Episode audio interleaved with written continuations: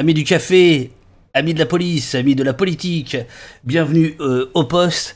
Il est 9h. Euh, Host politique ne nous raide pas. Il a décidé d'aller voir Jean Messier. Eh bien, euh, grand bien lui fasse. bonjour, bonjour aux Lyonnais s'ils nous écoutent.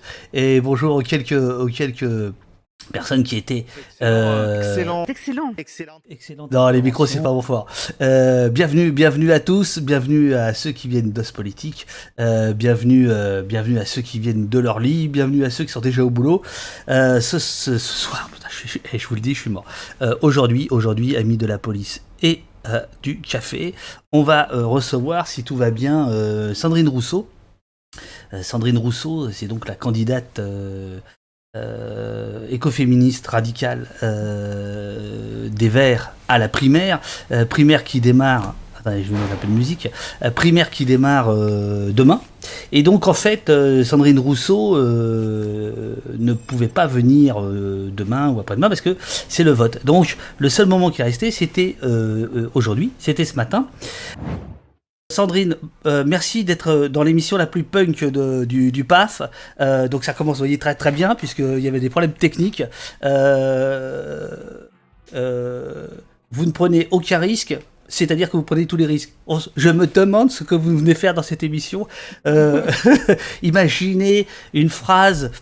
Alors j'ai prévu qu'on parle pas des petites phrases et des, trucs et des machins, mais ce que je me dis, c'est que malgré tout, comment on fait quand on est euh, candidate euh, sous surveillance comme ça, pour tenir psychologiquement en se disant il faut pas que je dise une connerie, je vais dans un, dans un gros machin ou un petit machin, tout peut devenir inflammable. comment on fait psychologiquement quoi?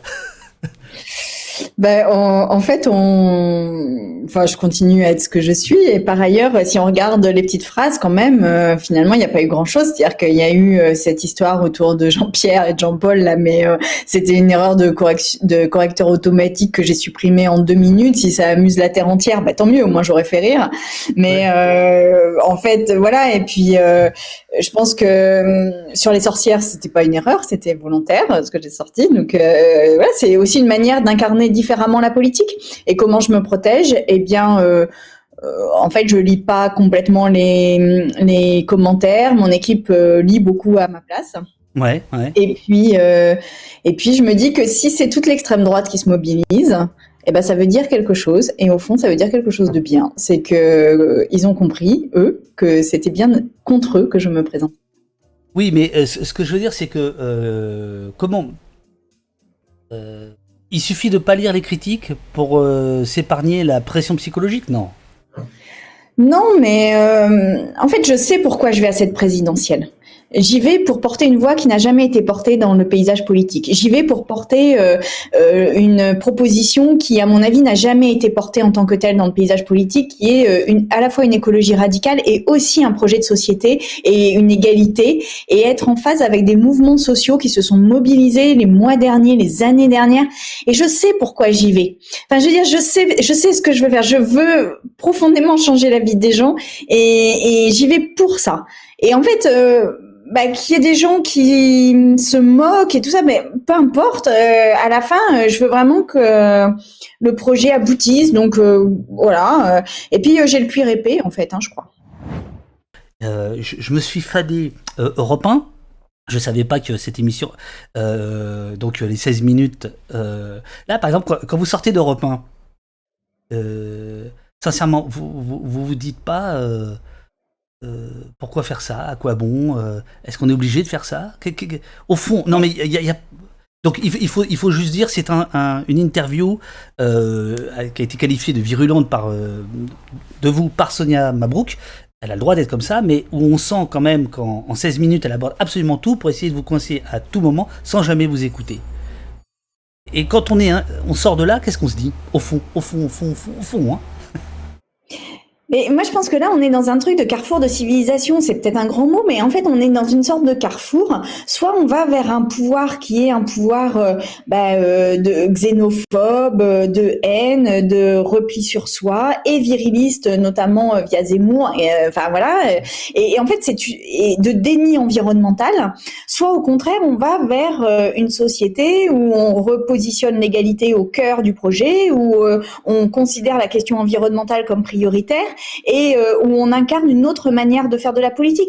Et, on l'a vu avec Trump et Kamala Harris et Joe Biden d'une certaine manière, et on est dans le même carrefour nous aujourd'hui. Et ce que je veux, c'est que on, passe du bon côté de ce carrefour. Et donc, euh, quand je suis sortie d'Europa, je me suis dit, mais j'étais exactement au bon endroit. C'est-à-dire que euh, quelque part, c'est là que se noue véritablement la présidentielle. C'est pas sur une proposition ici, une autre proposition là, c'est profondément sur un projet de société. Et est-ce qu'on laisse la France dériver vers un projet euh, de repli comme on n'en a jamais connu dans notre histoire et qui serait la honte de la France, ou est-ce qu'au contraire on réaffirme nos valeurs qui sont des valeurs bah, euh, d'accueil, euh, d'égalité, d'humanité, de service public, d'encadrement aussi par l'État de notre de notre système économique et, faire en sorte que l'environnement soit de, soit de nouveau, enfin soit pour la première fois une priorité de notre action. Mais c'est ça que je porte. Et, euh, et, je pense que euh, aujourd'hui, il nous faut nous affronter à des démons. Et ces démons, ce sont les démons de l'extrême droite et du repli sur soi. Et que ces démons politiques, en fait, ont gagné une forme de, de bataille aujourd'hui. C'est-à-dire qu'on ne parle que de leur sujet ils sont omniprésents dans l'espace euh, public, ils sont omniprésents dans l'espace politique. Et on ne fait que répondre à ce qu'ils posent eux dans l'espace politique. Et moi, ce que je veux, c'est renverser ça et dire que c'est nos sujets qui doivent devenir prioritaires. C'est de nos sujets dont il faut qu'on en parle. Et c'est ce que j'essaye de porter. Et je pense que ce qui s'est passé chez Sonia Mabrouk, c'est un peu ça. Et finalement, à la fin de cette interview, on a dit, ah ben Sandrine Rousseau, elle, elle l'a mouché. Ben oui. Et, il va falloir qu'on fasse reculer vraiment euh, ces espèces de thèmes sur euh, sur le l'insécurité, sur euh, l'étranger, etc. Et, qu'on les fasse reculer et qu'on les explose pour dire que la société française n'est pas celle-ci. Alors le française, c'est au contraire une tradition euh, très différente. Le, le, chat qui a l'air de, de, vous soutenir à fond est d'accord avec, est d'accord avec vous, dit, dit qu'il faut aller sur tous les médias, etc. Et, et je, je, je, ne pense pas le, le contraire. Mais là, par exemple, je viens de vous laisser trois minutes. On vous laisse jamais trois minutes. Là, vous avez développé une pensée. Ce que, je veux dire, c'est que euh, euh, les interviews sur les, les matinales, on vous laisse pas le temps de développer une pensée. Et que, quel que soit d'ailleurs l'invité. Et euh, vous, vous arrivez avec un programme, alors que vous annoncez comme radical qu'il l'est par rapport à, à l'offre politique, puisque c'est le terme que vous employez, euh, mais vous, vous arrivez avec, avec une forme de radio, vous pouvez tousser, il n'y a aucun problème ici, hein. euh, euh, vous arrivez avec une forme de, radicalité, finalement dans un système qui étouffe toute pensée, qui empêche toute articulation. Oui, mais c'est aussi, c'est pour ça que quand il y a des gens comme vous qui m'invitent, je suis très heureuse de pouvoir répondre à cette invitation. Et euh, j'ai fait plusieurs médias longs comme ça, parce que je pense que c'est de cela aussi dont on se nourrit pour aller dans des matinales. Et quand il y a des personnes, et j'espère en tous les cas que ça fonctionne, quand mon discours interpelle sur des matinales, eh bien j'espère que ces personnes après font des recherches sur Internet et tombent sur votre émission, sur d'autres émissions et, et, et, permettent du coup d'avoir euh, ma ma position euh, sur des temps plus longs. Et en tous les cas, ce que j'observe, c'est que alors c'est pas un échantillon représentatif évidemment, mais en tous les cas, il y a des personnes qui m'interpellent et des personnes que je ne connais pas du tout, qui sont dans la rue, euh, qui m'interpellent comme ça et qui me disent mais je vous ai entendu sur euh, Twitch, sur Blonde, sur comment ça s'appelait avec Jean Massier, etc. Et, et en fait, c'est ces émissions là aussi qui font que les gens se lèvent et se disent ah mais peut-être qu'il se passe quelque chose, peut-être que là il y a quelque chose qu'on n'a jamais vu encore en politique. Et moi, en tous les cas, c'est c'est ce que j'espère pouvoir créer comme espoir. Et c'est pas moi toute seule qui le fait, c'est vraiment avec plein de gens autour de moi et plein de militants, plein de militantes, plein d'activistes, et que en fait on reprenne la main sur notre vie Et oui, dans les matinales, j'ai pas complètement le temps de développer, mais chez vous, j'ai le temps. Et en fait, c'est cet équilibre entre les deux choses qui va nous permettre de trouver le chemin vers l'Élysée. Ah, alors c'est donc ça la radicalité réformiste que vous portez Je vois pas en quoi elle est réformiste, au contraire, parce que bah. dans les matinales, je, je, je diminue pas la portée de mon discours, je pense. Alors pourquoi je vous parle des médias? C'est parce que c'est dans votre programme, hein, euh, dans, euh, euh, dans le, justement dans la, le volet Nouvelle République, hein, il y a promouvoir le pluralisme des médias et de l'information. Vous écrivez, il est indispensable. Alors je, lis un peu le, le, petit paragraphe parce que sinon on a l'impression de, de, slogan un peu creux, donc il y a quand même une petite explication de texte, il faut la donner. Il est indispensable de lutter contre la concentration des médias. Les médias sont un contre-pouvoir essentiel à l'exercice de la démocratie. Tout en réaffirmant la liberté d'expression, nous promouvons un service public indépendant afin d'éviter la concentration des médias entre les mains de quelques puissants. Alors d'ailleurs à Europe 1, euh, vous, vous, finissez l'interview en saluant les journalistes qui ont été licenciés ou qui ont dû partir euh, cet été. Là dans le chat, plusieurs vous disent euh, euh Dave Duf t'oublie France Info, c'était imbuvable. Alors je n'ai pas écouté, je sais pas comment ça s'était passé pour vous à, France Info. bon, service public. La, la, la, question, la question médiatique, vous parlez de vous parlez de contre-pouvoir. Est-ce que vous considérez vraiment que c'est un contre-pouvoir aujourd'hui? Je parle là des, je, je, je parle des, des, des, grands médias. Aujourd'hui, non. Mais tout l'enjeu du projet euh, que je porte, c'est que ça le redevienne. En fait, une démocratie, ça fonctionne certes avec euh, un parlement, euh, un bicamérisme, donc un Sénat, un parlement, tout ça. Bon, j'imagine qu'on parlera de la réforme de tout ça. Oui, bien sûr. Mais ça passe aussi par des contre-pouvoirs. Et les contre-pouvoirs sont aussi importants que la, manière dont euh, la représentation du peuple est organisée. Et ces contre-pouvoirs, aujourd'hui, sont affaiblis.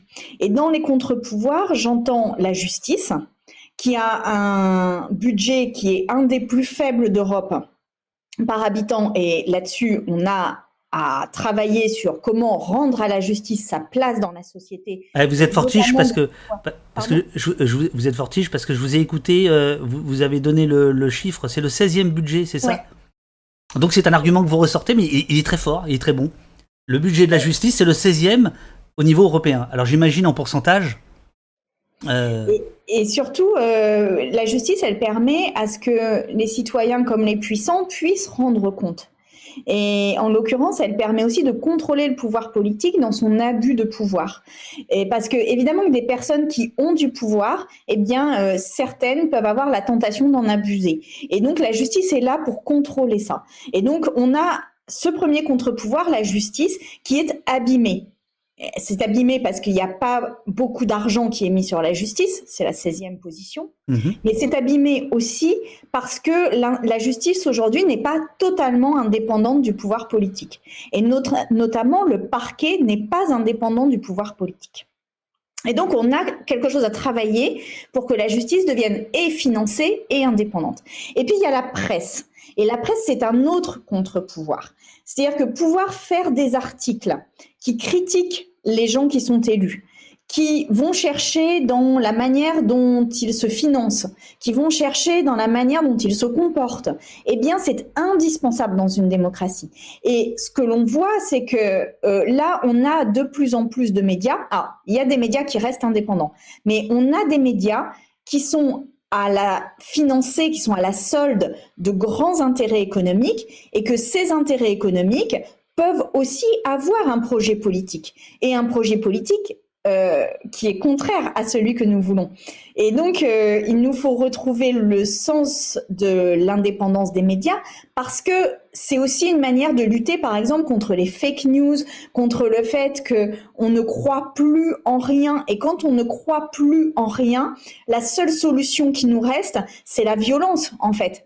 Et donc, euh, la justice comme la presse, c'est très important et pour euh, la solidité de notre société, mais aussi pour la solidité de notre démocratie. Et ça, il faut qu'on travaille avec la profession pour voir comment on assure l'indépendance de la, presse. mais, j'allais vous, demander, vous avez des pistes ou, pas? Vous dites juste. Euh, par exemple, on peut imaginer que ce soit qu'on évite la concentration euh, des médias, qu'on évite aussi euh, la concentration économique, et puis à un moment donné, euh, il va falloir aussi assumer le fait qu'il y ait une part de financement public et que cette part de financement public soit adossée à une liberté complète de la presse, mais que ce finance, parce que les financements publics, c'est une manière de que chaque citoyen et citoyenne finance. Et donc, c'est une manière de faire en sorte que les citoyens financent leur propre indépendance et l'indépendance de cette presse dont ils ont besoin. Donc euh, voilà, après, il ne faut pas tomber dans, un excès qui serait que ce soit l'État qui finance totalement. Euh, mais je crois qu'il y a quelque chose à travailler de l'ordre d'un soutien public à une presse indépendante. Et on l'a vu d'ailleurs avec Mediapart, puisque Mediapart a été obligé, euh, par exemple, de, de, revenir sur des réductions fiscales euh, parce qu'on a estimé que comme il n'y avait pas de presse papier, euh, je crois que c'est ça le sujet, ils ont été, ils ont eu un redressement fiscal important. Mais euh, ça, euh, voilà, ça peut passer par des subventions, ça peut passer par des avantages fiscaux. Mais en tous les cas, à des moments, il faut assumer le fait que c'est un bien commun la presse indépendante. Et donc, à ce titre-là, on doit collectivement le, soutenir ça. Après, quelle forme précise ça prend, il faut encore en discuter avec les professionnels. Mais euh, là, on peut pas on peut pas laisser la concentration des organes de presse dans des intérêts économiques puissants qui aujourd'hui ont des intérêts politiques. Passe le monoeil, s'il te plaît. Ah, ici, bon, ils ont des noms étranges. Hein. Euh, vous demande, est-ce que vous êtes pour une expropriation des oligarques des médias?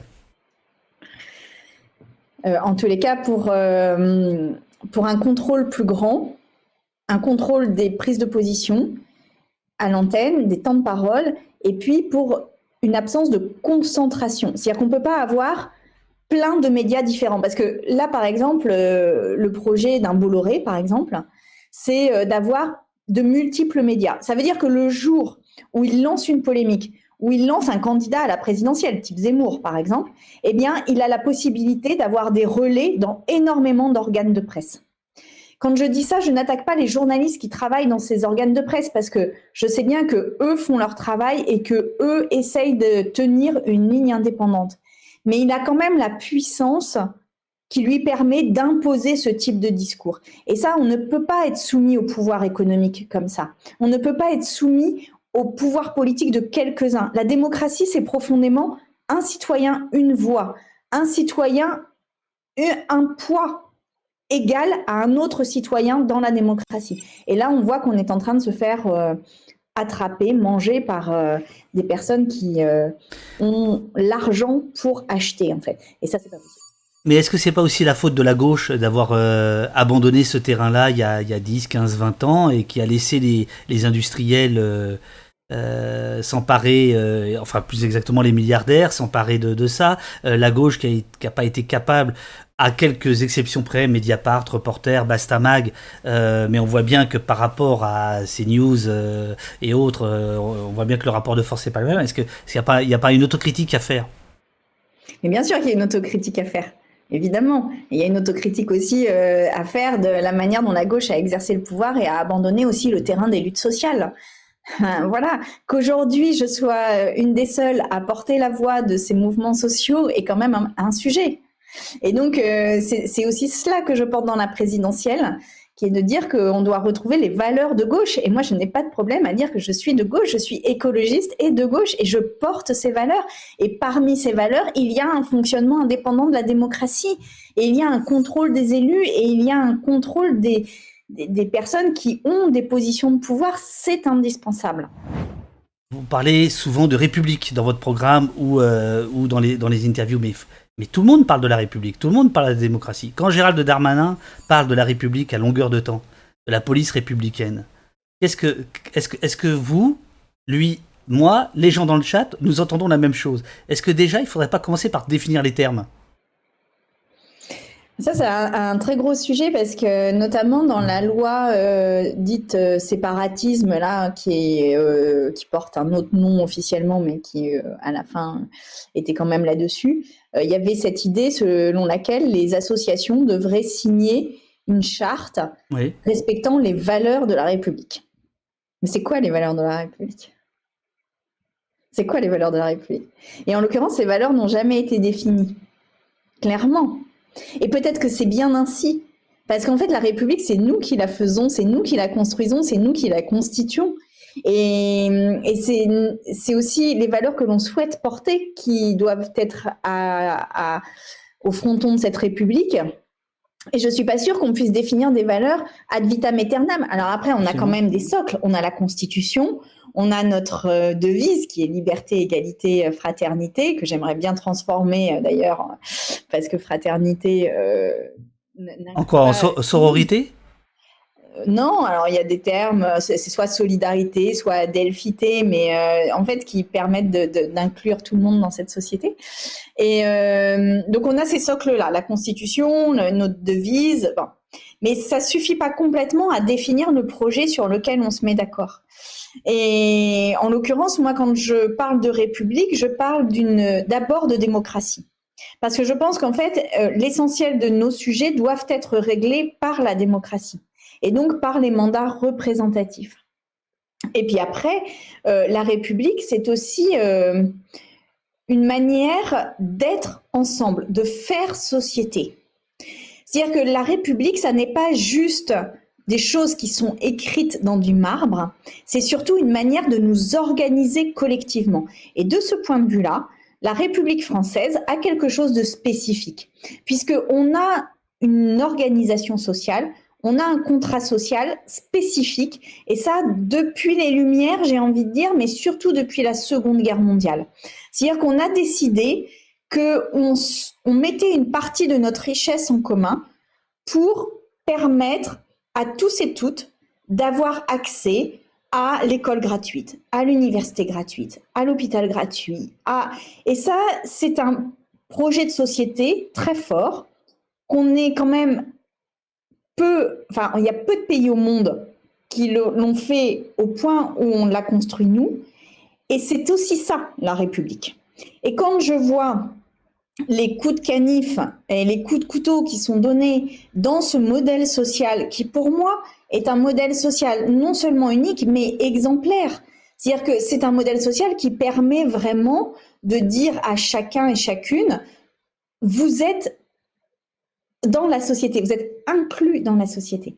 Et quand je vois qu'on commence à développer les mutuelles pour limiter la part de la sécurité sociale, quand je vois que l'on que l'on euh, menace l'égalité à l'école, notamment euh, suite au Covid où les inégalités scolaires ont explosé, quand je vois qu'on fait des réductions fiscales pour des cours particuliers donnés à des entreprises, quand je vois que la justice est la 16e financée, tout ça, je me dis, en fait, on est en train de perdre ce qui fait notre spécificité, ce qui fait notre socle de valeur, ce qui fait notre République. Et en tous les cas, moi, je voudrais vraiment remettre ça sur le tapis. Ça n'est pas juste, la République, ça n'est pas juste la police. C'est vraiment une manière d'être ensemble, de vivre ensemble et d'assurer, de tendre la main aux personnes qui sont les plus en précarité, de leur dire, voilà, on met notre richesse en commun pour que vous puissiez envoyer vos enfants à l'école, pour que vous puissiez les envoyer à l'université, pour que vous puissiez aller à l'hôpital. C'est un effort que l'on fait, mais c'est parce que notre projet ensemble, c'est que vous soyez et soignés et que vous puissiez avoir accès et à la culture, à l'éducation, à tout, comme n'importe quel autre citoyen. Alors à propos de police, on, y vient, on y vient. Hein, vous êtes, au poste, euh, mais effectivement ici, ici c'est pas, c'est, pas un interrogatoire. Euh, euh, vous dites la République, ça n'est pas que la police ou, la police, ça n'est pas que bon. Le 19 mai dernier, il y a eu une manifestation au pied de l'Assemblée nationale. sur les cinq candidats, je crois que vous êtes cinq candidats à la primaire écolo, euh, il y avait Delphine Bateau, je crois, qui était présente à cette manifestation des syndicats policiers, et il y avait Yannick Jadot. Alors moi, je n'ai pas du tout envie de rentrer dans les, dans les, dans les petits jeux euh, politiciens, euh, c'est pas la question, c'est la question de la perspective euh, d'une société. Qu'est-ce que ça signifie que des gens qui se présentent à la présidence, selon vous, parce que vous, vous, vous n'étiez pas là. Alors d'abord, un, vous n'étiez pas là parce que vous n'étiez pas au courant. Il y a quelqu'un qui a demandé dans le Discord est-ce que vous aviez piscine ce jour-là? Non, non, non, non, non, non. J'étais pas, je n'étais pas là par euh, décision politique de ne pas y être. C'est Sidonie007 qui demande, euh, voilà, est-ce que vous aviez piscine? Voilà. Euh, Bon, pourquoi vous avez décidé de ne pas y être et pourquoi vous pensez que d'autres ont estimé? C'est pas pour faire des petites phrases. Là, on est sur le fond. Pourquoi d'autres ont estimé que euh, il fallait se ranger du côté des syndicats policiers, notamment de certains syndicats très droitiers, tout en étant des représentants de l'écologie. Alors moi, je vais vous dire ma position. Je ne vais pas dire la position des autres parce qu'il faut, il faut les interroger eux. Pourquoi moi, je n'y suis pas allée? Ils sont moins sympas. Ils sont moins sympas que vous. Ils sont moins sympas que vous. Alors, je ne les ai pas interrogés. allez-y, allez-y, allez-y. Moi, je n'y suis pas allée pour. Euh, Enfin, je vais expliquer euh, les choses et du coup, ça, peut prendre cinq minutes, mais je vais les expliquer en profondeur et merci de, me laisser ce temps euh, et cet espace. Euh, alors, ce qu'il faut bien comprendre, c'est que la police, comme l'armée, dans une démocratie, encore une fois, a ce qu'on appelle la violence légitime de l'État. C'est-à-dire qu'en fait, on estime que oui, il nous faut assurer la sécurité des citoyens et citoyennes, et il nous faut assurer la sécurité de l'État et donc, on délègue à la police et à l'armée ce qu'on appelle la violence légitime de l'État. Mais pour que cette violence reste légitime et pour que cette violence euh, exercée par l'État au nom du bien commun reste forte et euh, juste, eh bien, elle doit être contrôlée démocratiquement et elle doit être encadrée par le politique. Pourquoi le politique? Parce que le politique représente le peuple. Et euh, en l'occurrence, euh, moi j'entends les difficultés de la profession de police et des conditions de travail, et je suis très tout à fait prête à travailler avec les syndicats de police pour savoir comment améliorer les conditions de travail sur le terrain. Mais par contre, je ne peux pas, en tant que candidate à la présidentielle, me mettre dans un cortège de demandes de policiers parce qu'alors, j'envoie le message selon lequel euh, je ne suis plus, en tant que candidate à la présidentielle, je ne suis plus au-dessus de ces revendications pour, encore une fois, assurer le contrôle démocratique de cette force légitime mais je suis à l'intérieur d'un cortège de revendications. Et je ne sais pas si c'est très clair la manière dont je le dis, mais en fait, c'est une question, à mon sens, tout à fait fondamentale, tout à fait importante. Et si on commence à dire à la police ou dire à l'armée que l'on se met derrière eux, alors on entre dans une zone qui me semble extrêmement dangereuse qui est que la police et l'armée pourraient décider à la place du politique. Et ça, il ne faut jamais donner le moindre signe, le moindre indice que cela peut se faire. Euh, Pierre nous dit euh, que la mainmise, je, résume, la mainmise du politique par le policier, euh, c'est la loi sécurité globale. C'était déjà ça, c'est-à-dire euh, une loi euh, demandée, enfin écrite par pour euh, les, policiers, par l'ancien policier, avec des revendications, etc. Est-ce que, est que vous n'avez pas l'impression que ce glissement dont vous parlez, de ce danger dont vous parlez, en réalité, il n'est il est, il est pas imminent, il est présent? Non, mais évidemment, évidemment qu'il y a déjà eu des glissements. Et j'ai envie de dire que depuis les, les, états d'urgence, où on s'est émancipé de certaines règles euh, pour la garde à vue, pour euh, l'arrestation, pour le contrôle des citoyens, pour tout ça, depuis ces états d'urgence, on a laissé des parcelles de liberté et on a donné plus de pouvoir à ces corps constitués. Et c'est pour ça que précisément, on ne peut pas aller dans, les manifestations de police, à mon sens, parce que déjà, on a laissé des parcelles. Et que euh, pour avoir discuté avec des juristes, parce que moi, je ne suis pas juriste, je suis économiste, mais pour avoir discuté avec des juristes, ils disent tous et toutes que euh, à, chaque état d'urgence, on a traduit dans le droit commun des mesures d'exception. Et donc, petit à petit, on recule la place euh, de, bah, de nos libertés. Et en fait, ces libertés et cette capacité à, euh, à, mener des actions est fondamentale. C'est-à-dire que euh, moi, je rappelle quand même que c'est passé entre Noël et le Nouvel An, il y a eu un décret disant qu'on avait le droit de ficher les citoyens et citoyennes sur leurs opinions politiques. Et ça, c'est grave. C'est passé complètement inaperçu, mais c'est grave. C'est-à-dire que là, aujourd'hui, probablement que cette violence légitime de l'État, ces corps constitués qui, qui, en ont la délégation connaissent tout de nous. Mais en fait. D'ailleurs, on les salue, hein, parce qu'il y en a deux, trois qui traînent dans le chat. Mais on ne peut pas laisser faire ça, et avec tout le respect que j'ai pour votre métier, parce que, évidemment, que les fonctions de police, les fonctions d'armée sont nécessaires et sont indispensables. Mais euh, il est aussi indispensable de comprendre que euh, vous devez, et, les forces de l'ordre euh, comme l'armée doivent être absolument exemplaires et doivent être à, je sais pas comment le dire, mais doivent accepter ce contrôle démocratique et ne peuvent pas avoir des pouvoirs qui outrepassent les libertés individuelles. Donc on parle à quelqu'un euh, qui se destine à être candidate à la présidentielle 2022. Euh, comment, euh, comment vous travaillez?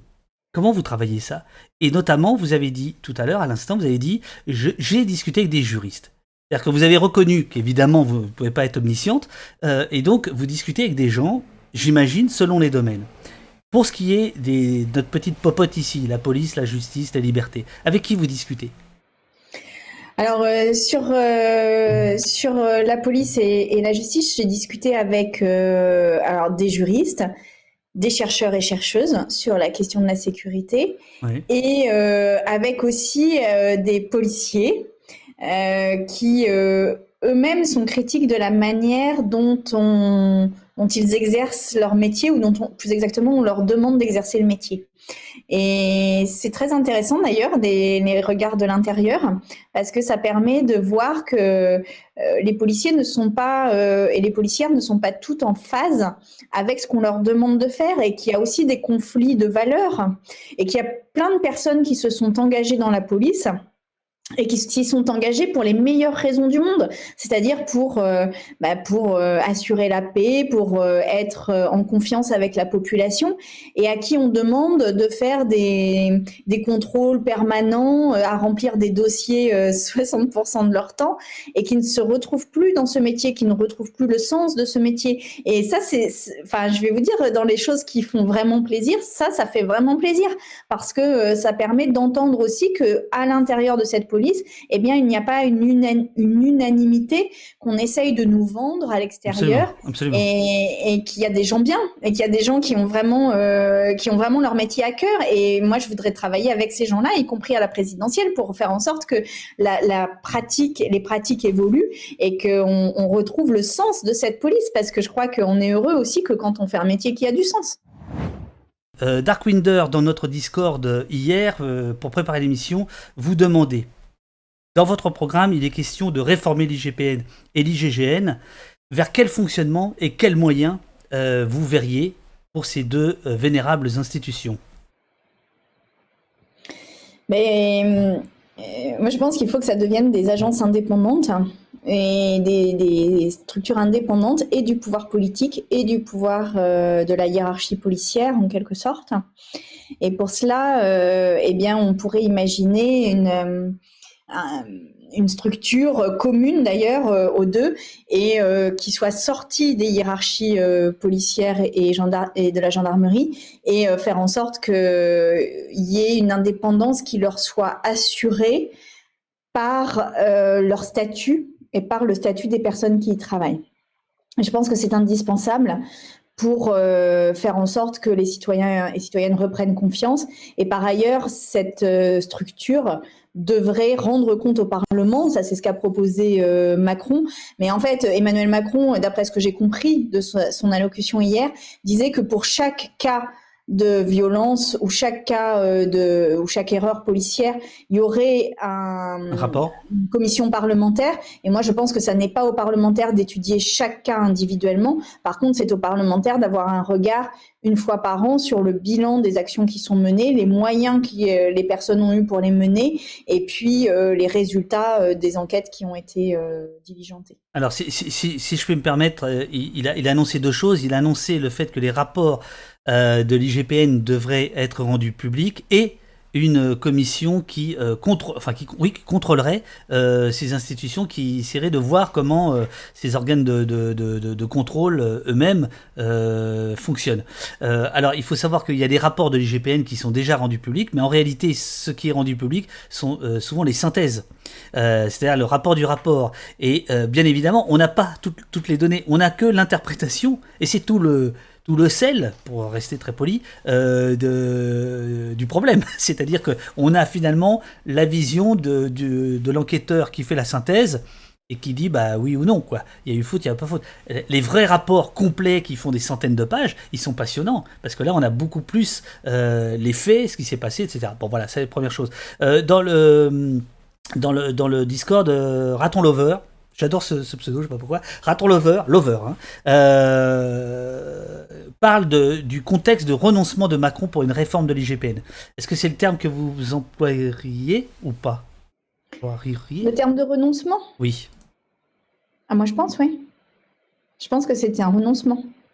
Et je pense surtout que c'est euh, exactement ce que fait Macron sur, sur chaque sujet, c'est-à-dire que on a l'impression parce qu'il fait une grande annonce, alors euh, il y, a, y, a, plein de il y a plein de dorures, il y a plein de solennité autour de l'annonce, et donc on a l'impression que ça va être un truc qui va révolutionner nos vies. Puis à la fin c'est tout petit quoi, à la fin c'est minuscule.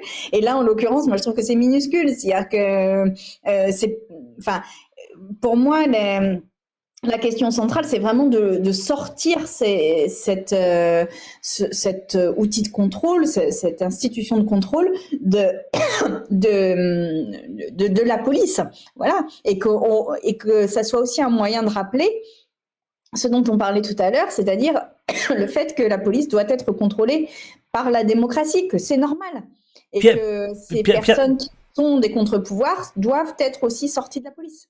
Pierre B31 vous, vous, vous suggère, euh, euh, pour assurer cette indépendance, est-ce que euh, vous, vous, seriez pour un contrôle extérieur d'associations, une autorité indépendante comme la défenseur des droits? Est-ce que c'est vers ça que vous voudriez aller Je pense que la défenseur des droits, c'est un bon modèle. Je pense que le, le, principe de défenseur des droits, c'est un bon modèle. Alors évidemment, la défenseuse des droits, elle est encore nommée par le gouvernement, mais bon, euh, ceci dit, euh, on peut quand même être nommé par un gouvernement et garder une forme d'indépendance. On l'a vu d'ailleurs avec euh, Jacques Toubon. c'est Jacques Toubon ou je me suis encore trompé de prénom Non, non, c'est Jean-Paul. C'est Jean-Paul Toubon. Angoisse à chaque fois que je dis un prénom. Donc c'est Jacques Toubon qui avait été nommé puis qui finalement a fait un travail d'une indépendance remarquable et la défenseur des droits le fait aussi. Et surtout, euh, il faut que le statut euh, de, de cette institution garantisse l'indépendance. C'est-à-dire que on, on, ne puisse pas limoger une personne, qu'on ne puisse pas euh, euh, sauf évidemment euh, erreur professionnelle, mais euh, que ça soit pas lié à la couleur politique du gouvernement. Et ça, la défenseur des droits, moi je trouve que c'est vraiment une institution qui est très intéressante à regarder. Est-ce que quand vous faites des... Alors je sais pas si vous avez fait des meetings pour les, pour les primaires, vous avez fait des débats télévisés, mais il n'y a pas eu de meeting, si? Si, j'ai eu un anti-meeting. C'est mon côté un peu... c'est que ça, un anti-meeting? Un peu rebelle. ça me plaît, mais c'est quoi? C'est quoi un anti-meeting? Un anti-meeting, bah, c'était l'idée que on n'allait pas sur une estrade avec des discours qui s'enchaînaient, euh, voilà, mais qu'on était plus sur une parole de personnes, euh, sur euh, un moment convivial, des paroles de personnes qui ont participé à la campagne, et puis juste un, une prise de parole assez courte finalement de ma part pour que l'essentiel soit sur le fait de faire connaissance et, et de travailler ensemble. Est-ce que la question de la police de l'IGPN, dans cet anti-meeting, ou dans vos rencontres avec euh, vos supporters, euh, c'est vraiment une question importante? Est-ce que ça arrive vraiment sur le tapis? Ou est-ce que, euh, alors de fait, l'écologie chez vous, mais le social, l'économique n'arrive pas avant? Ou le culturel? Je, ne sais pas. voilà, on voudrait mesurer. Oui, allez-y. Non, non, non, allez-y. Non, non, allez-y, allez-y.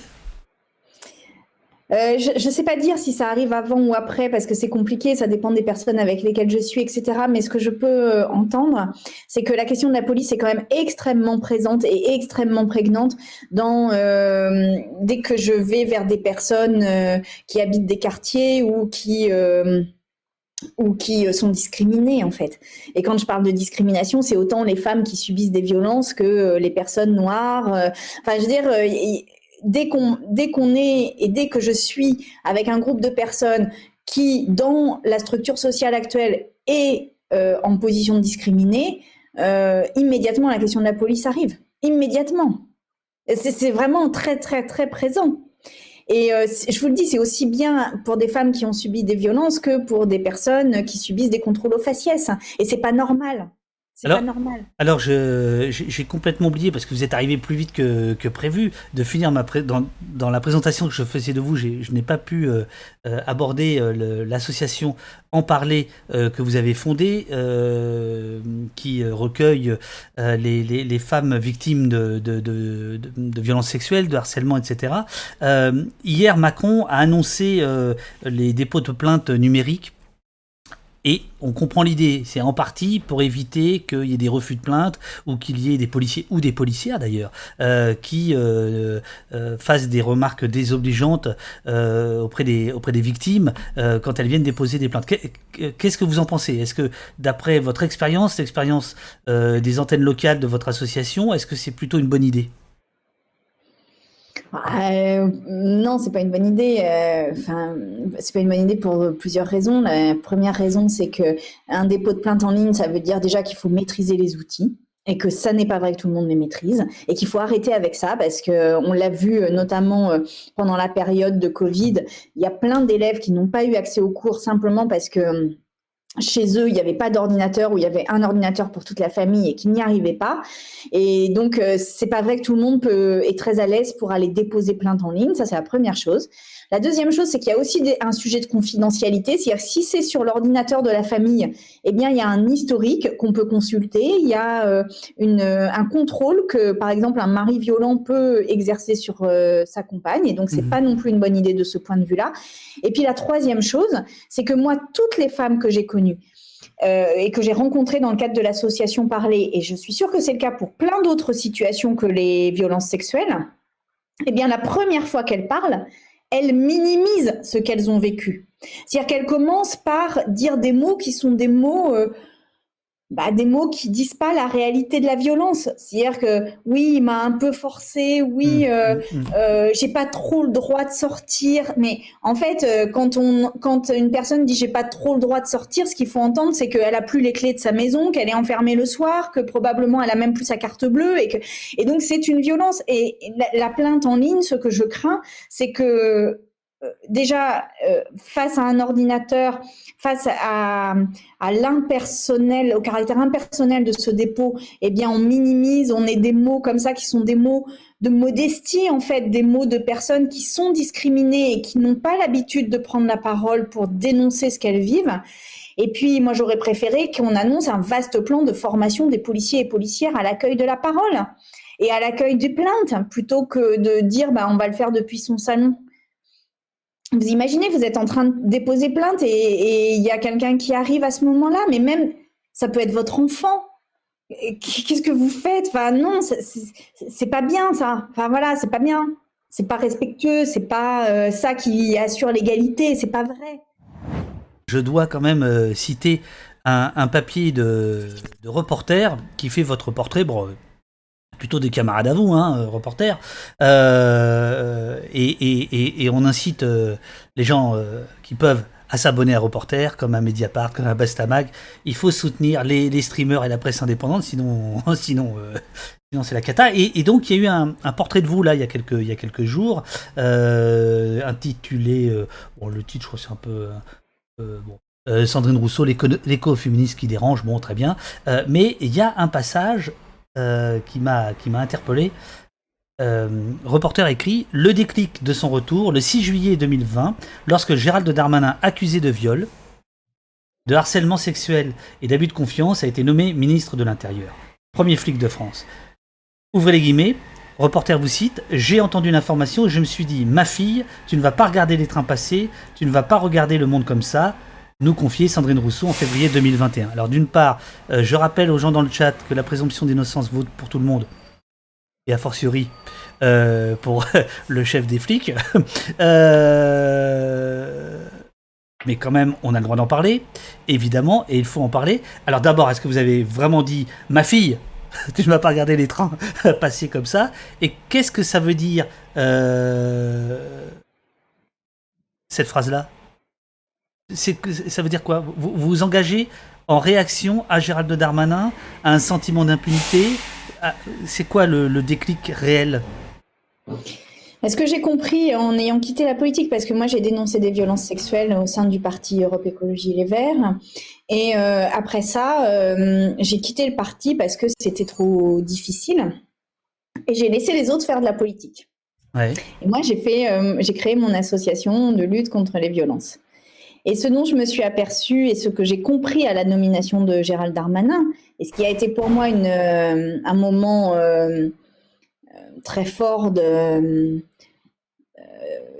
je ne sais pas comment le dire, mais de révélation d'une certaine manière, c'est que on, était, on, on ne pouvait pas attendre de ceux qui ont aujourd'hui le pouvoir le changement du pouvoir et le changement de la structure du pouvoir.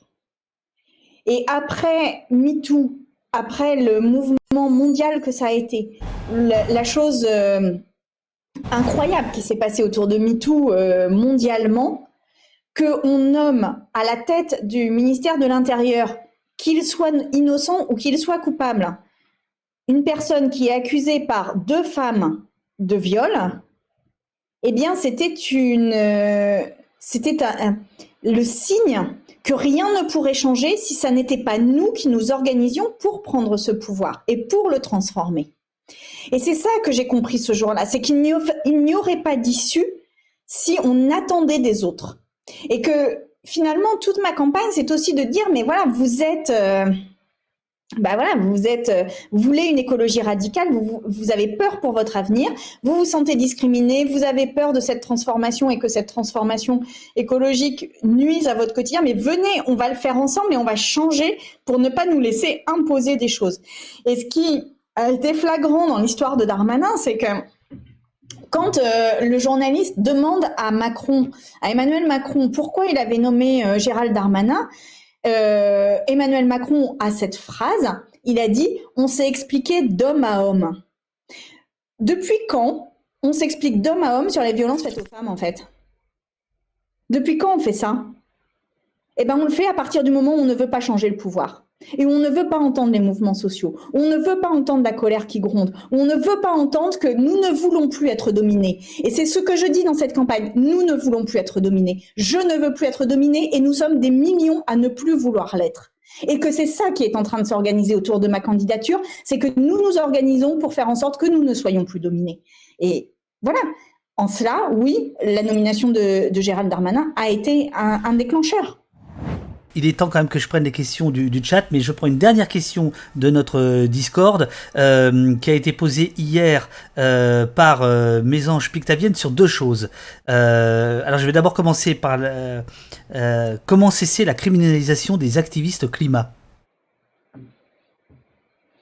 Mais ça, ça fait partie des choses qui sont passées dans les lois d'urgence. Oui. Dans les lois d'état d'urgence. Et c'est scandaleux. C'est scandaleux. C'est-à-dire qu'il y a quand même une, euh, une cellule d'émetteurs dédiée à la surveillance des activistes pour le climat, quoi. Et euh, il y a eu un scandale il n'y a pas longtemps avec ProtonMail qui a été obligé de transmettre euh, les données sur les activistes climat parce que ça faisait partie des lois qui, qui sont obligatoires en France. Et c'est précisément ça qu'il faut changer. C'est-à-dire que les activistes pour le climat sont des activistes pour le bien commun. Enfin, c'est pas de là que vient le danger. Hein. Le danger, il vient dans l'inaction climatique. Hein.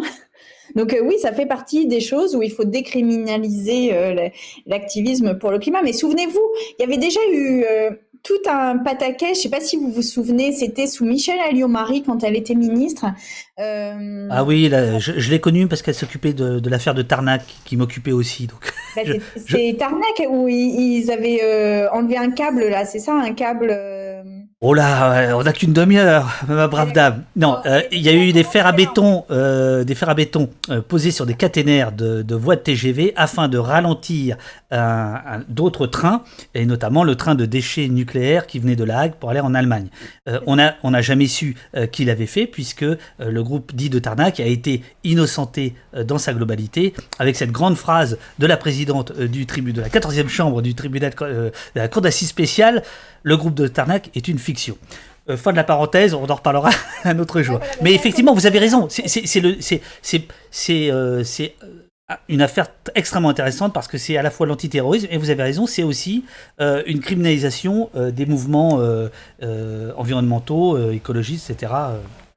Mais surtout, ce qui me fascine sur euh, la criminalisation des activistes sur le climat, c'est qu'on préfère mettre des moyens sur le contrôle des activistes plutôt que sur euh, la gestion du problème, quoi.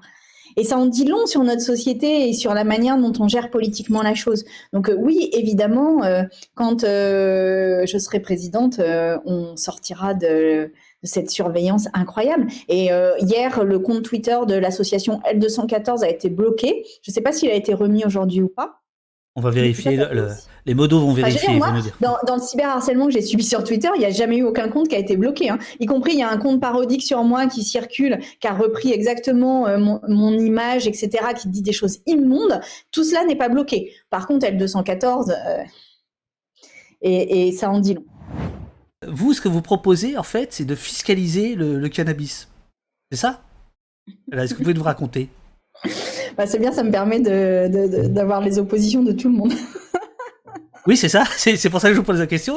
C'est dans votre programme, mais personne ne vous en parle de ça. Donc, vous voulez fiscaliser le cannabis. Très bien. Bah, l'idée, c'est que le. Bon, déjà, on légalise le cannabis.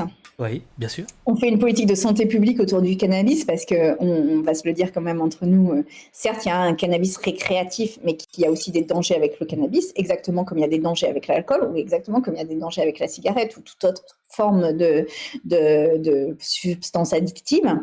Et euh, donc ça, c'est la première chose, une politique de santé, une politique de contrôle des produits aussi, parce que moi qui habite à Lille et qui suis à la frontière euh, belge, pas très loin des Pays-Bas, etc.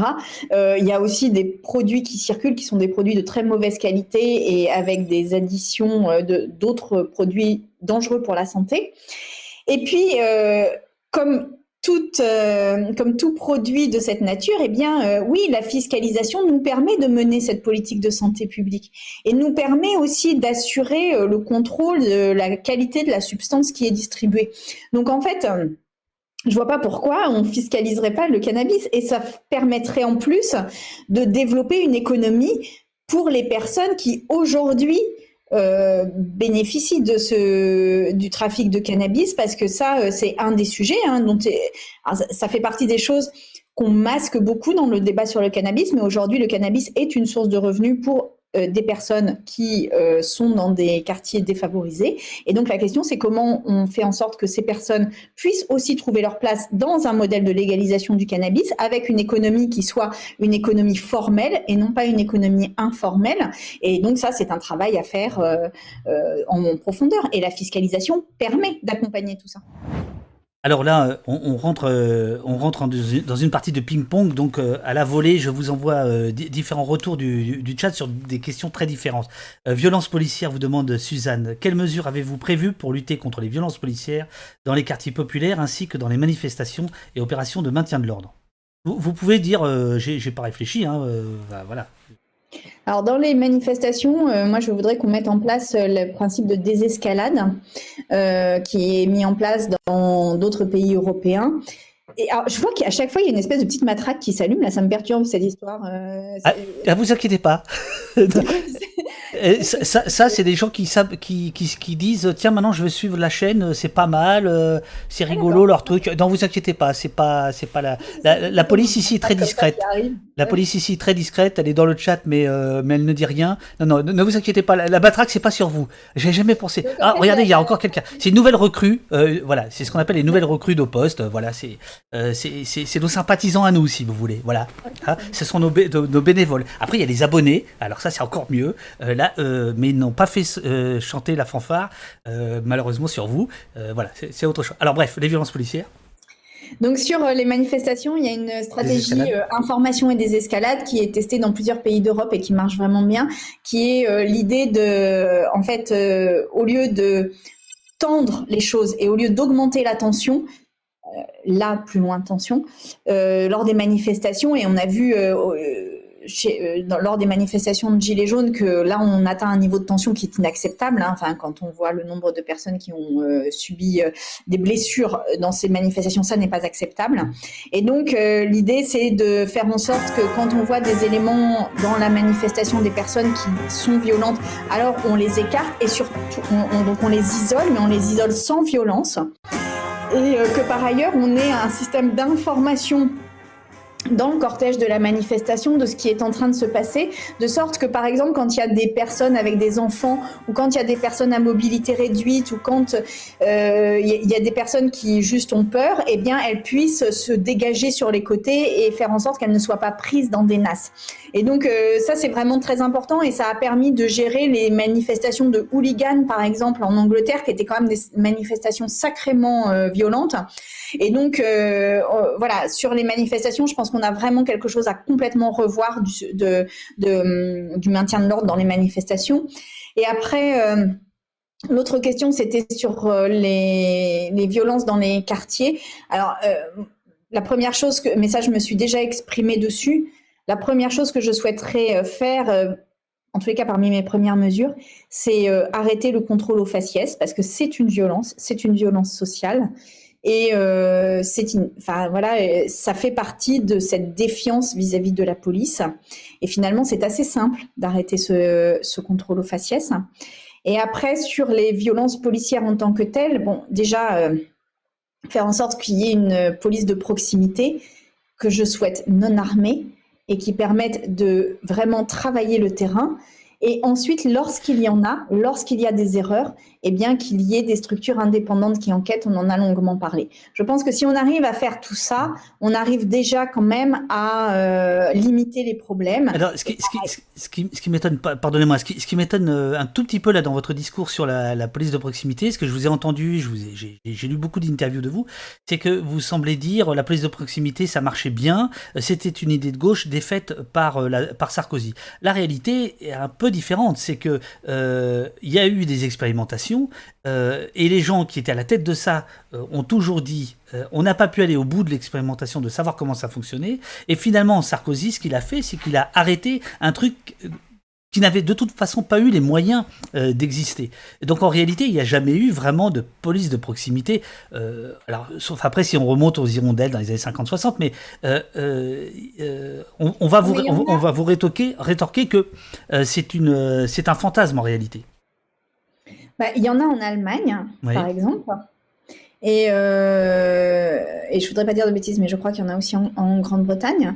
Et quand on donne les moyens à cette police de proximité de travailler, eh bien, euh, manifestement, on, obtient des résultats. Alors après, euh, il n'y a aucun système de police qui est parfait. Hein, ça, je pense qu'il faut déjà euh, poser ça sur la table. Et oui, vous avez raison, c'était une expérimentation, mais c'était une expérimentation qui, en tous les cas, dans ce que j'en ai lu, avait quand même déjà montré quelques résultats et qui certes a été arrêté trop tôt, qui certes a été arrêté en plus en ridiculisant l'action de cette police de proximité avec Sarkozy qui parlait des matchs de foot, mais euh, l'idée c'est pas de faire des matchs de foot, l'idée c'est de c'est de nouer des liens.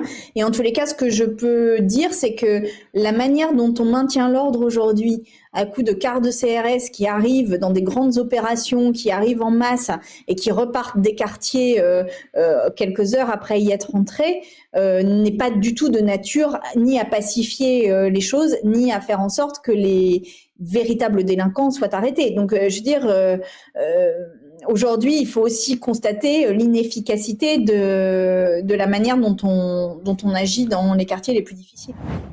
Sentier battant que je salue vous demande quelle sera votre décision par rapport à votre groupe politique en cas de victoire à la primaire et en cas de défaite? Comment envisagez-vous la continuation de votre combat politique dans les deux cas en termes d'intégration des lignes politiques différentes? Eh bien, euh, en cas de victoire, ça va être assez simple hein, de continuer à porter les choses. En cas de défaite, eh bien, euh, eh bien, euh, je continuerai à porter ce que je porte et tout ne se joue pas en un coup non plus. Et je pense que la mobilisation, la dynamique qu'il y a autour de ma candidature, de toute façon, se poursuivra au-delà de cette primaire. Et ce que je pense, c'est qu'aujourd'hui, de toute façon, si on regarde les sondages, la seule chose qui soit écrite, c'est, enfin la seule chose qui nous soit proposée, c'est un duel Macron-Le Pen. Et je crois que on en a marre de ces duels Macron-Le Pen qui sont écrits d'avance. Je crois qu'on en a marre de voter utile. Enfin, moi, en tous les cas, je veux plus voter utile. Je veux juste voter euh, avec euh, conviction euh, de ce que je porte. Et, c'est ça que je vous propose, c'est de d'écrire différemment l'histoire de cette présidentielle et de faire en sorte qu'il se passe quelque chose en France parce que Là, tous les pays du monde nous regardent comme étant le pays qui pouvons basculer vers l'extrême droite et le fascisme. Et euh, moi, je voudrais que justement le sursaut que je porte euh, et qui euh, nous amènera à l'Élysée, eh bien, euh, permette à tous les pays du monde de regarder ce qui se passe en France, disant mais ce qui s'est passé est incroyable. Voilà, c'était inattendu, c'était la surprise, et en fait, la France a réagi. La France ne s'est pas laissée enfermer dans les discours d'extrême droite. Et eh ben, c'est ça que je vous propose. Et voilà. Après, euh, ça marche, ça marche pas. C'est pas Alors, moi qui vous, vous, vous, vous, proposez ça, ok Les gens disposent. Et euh, admettons, vous êtes, euh, vous êtes dimanche la, candidate officielle des Verts. Il y en a d'autres à gauche. Si le danger. Hein, donc euh, c'est pas forcément. Oui, enfin, je sais. Non, mais vous, bon, vous allez gagner, donc euh, bon, euh, voilà. voilà, c'est vous la candidate officielle, etc. C'est un bordel pas possible dans votre parti, mais on a l'habitude, c'est vendu avec. bon, très bien. mais il y a d'autres candidats de gauche. Si le péril, c'est le fascisme. Si le péril, c'est l'extrême droite. Question d'Antoine. y a-t-il des désistements entre candidats de gauche pour n'en avoir qu'un seul? Euh, vous, aviez annoncé que vous seriez candidate à la primaire de gauche si vous étiez, euh, vous sortiez gagnante ici de la primaire des écolos. Euh, c'est quand même la question. C'est-à-dire que vous avez dit, moi je veux plus voter utile, mais ne plus voter utile, c'est arrêter de faire les cons quand même, non? Je vais vous dire quelque chose. c'est que on a gagné les municipales sur des dynamiques citoyennes et on a perdu les régionales sur des accords de parti. Toutes les régions où on avait des accords de parti, on les a toutes perdues. Alors qu'on a gagné les, on a gagné les municipales sur des dynamiques sur des dynamiques citoyennes. Et que c'est ça qu'il faut faire pour cette présidentielle. C'est il faut retrouver ces dynamiques citoyennes. Et oui, on réfléchira à des accords de parti, mais en février-mars, peut-être, mais qu'en fait, c'est pas ça qui fait gagner.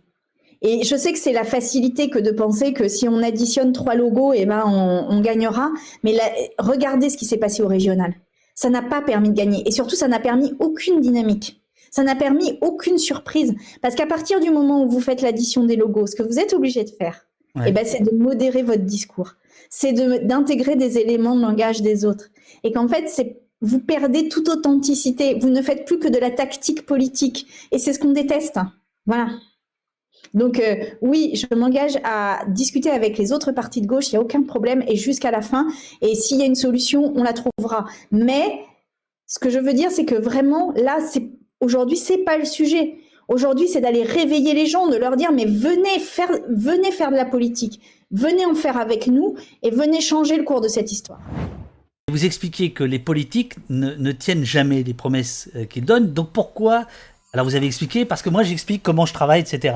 Vous pensez que ce sera suffisant pour que euh, les quartiers populaires euh, viennent à la politique, euh, que les déçus de la gauche y, reviennent Quelle garantie vous donnez, vous, de votre côté? Alors, y a, Dans votre programme, je, propose à chacun de s'y référer, il y a une ouverture de démocratie directe pour aller très vite, hein. il y a le tirage au sort, il y a, y, y, a, des choses comme ça que vous proposez, il y a une nouvelle république. Bon, mais Qu'est-ce qui fait que je, donne mon, bulletin Il y a deux choses.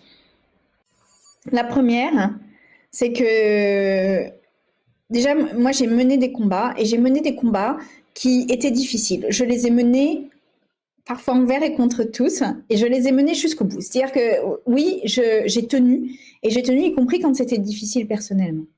La deuxième chose que j'ai envie de vous dire, c'est que hum, aujourd'hui, euh, on n'entend pas dans les personnes qui se présentent à la présidentielle, euh, peut-être un peu chez Mélenchon, mais on n'entend pas de discours antiraciste. Euh, Mélenchon, Mélenchon Jean-Pierre.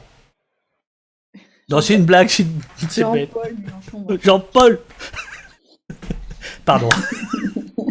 C'est bien, ça va me Ah bah ouais, bien sûr. bah non, ils m'ont tous appelé Jean-Pierre, ça va être très bien.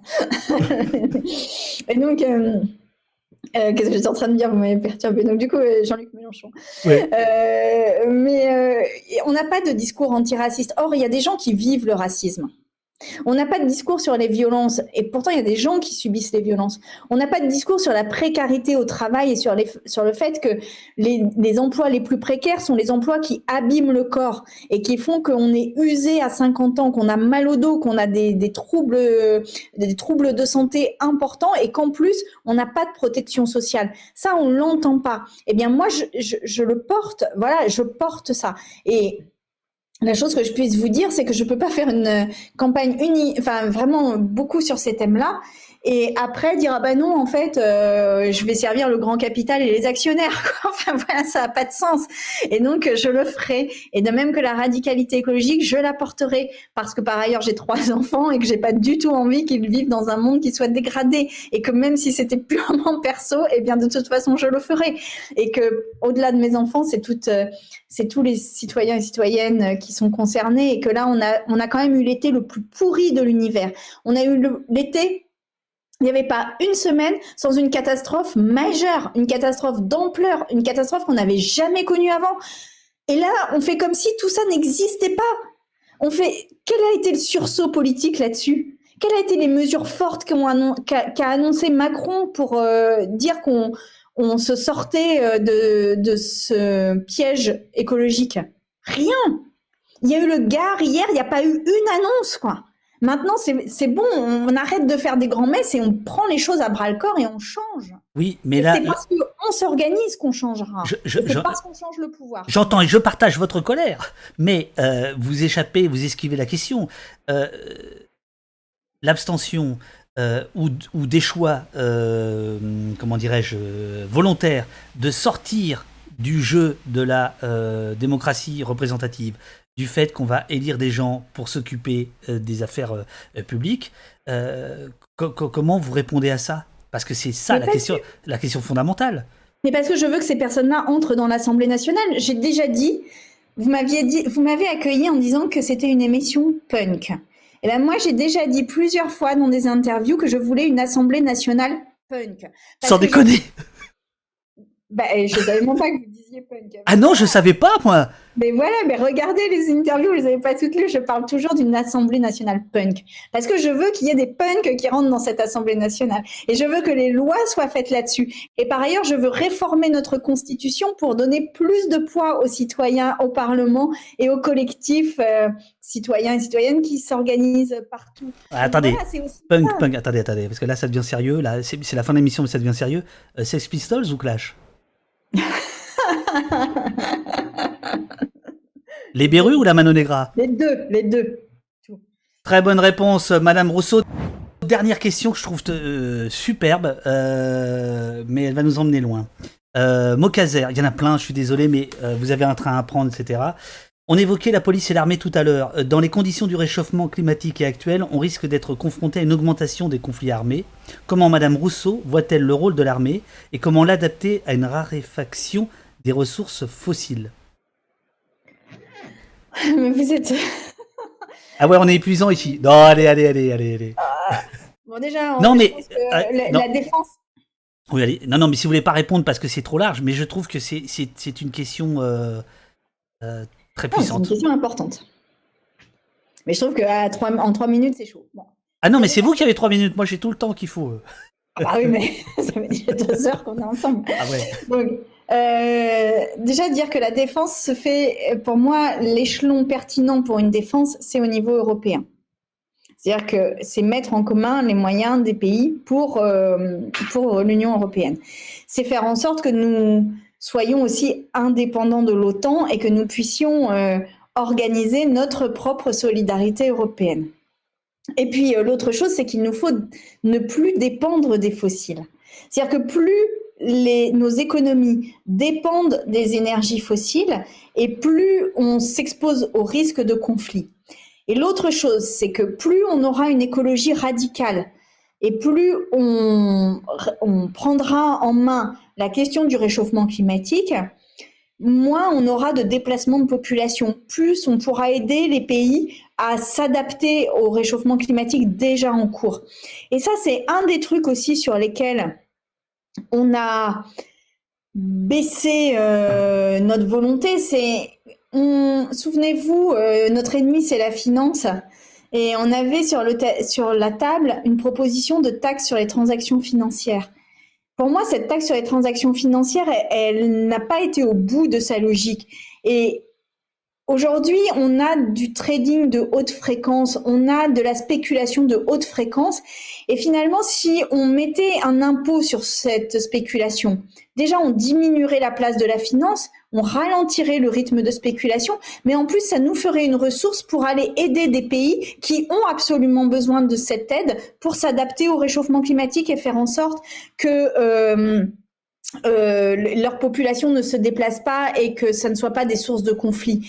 Et donc c'est tout ça qu'on a perdu. Quand je vous dis que la droite et l'extrême droite ont gagné une forme de, bataille idéologique, eh bien oui, elles ont gagné là-dessus. Il n'en est plus question, alors que pourtant on doit le remettre à l'agenda politique. Et ben voilà.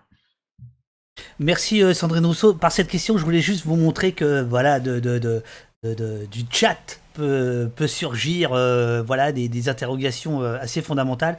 Euh, dans le chat, certains vous vous reprochent quand même, enfin vous vous disent qu'il y a l'Union européenne et, et, le punk, c'est ça, ça fait deux quoi. c'est pas faux, c'est pas faux. Mais après rendre l'Assemblée punk, on va rendre le, hardcore, l'Europe hardcore, super.